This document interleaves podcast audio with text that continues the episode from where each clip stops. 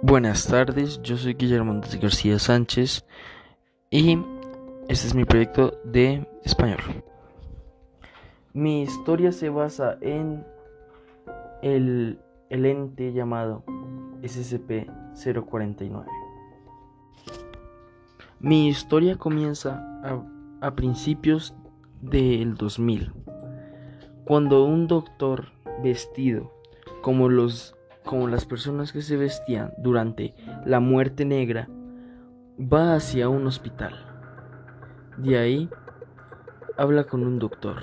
Este doctor le pregunta, ¿qué haces aquí? Este es un lugar solo restringido para trabajantes. Él procede a tocarlo con su mano.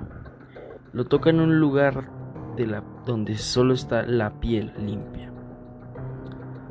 El doctor empieza a sentirse extraño y empieza a toser y le empiezan a salir puntos negros por donde él siente un dolor horrible.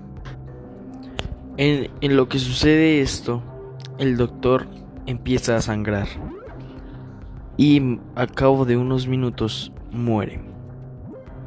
El SCP continúa su viaje.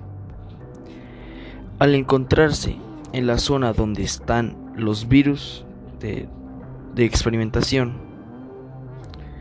decide él abrir las cápsulas y llevarse varios virus.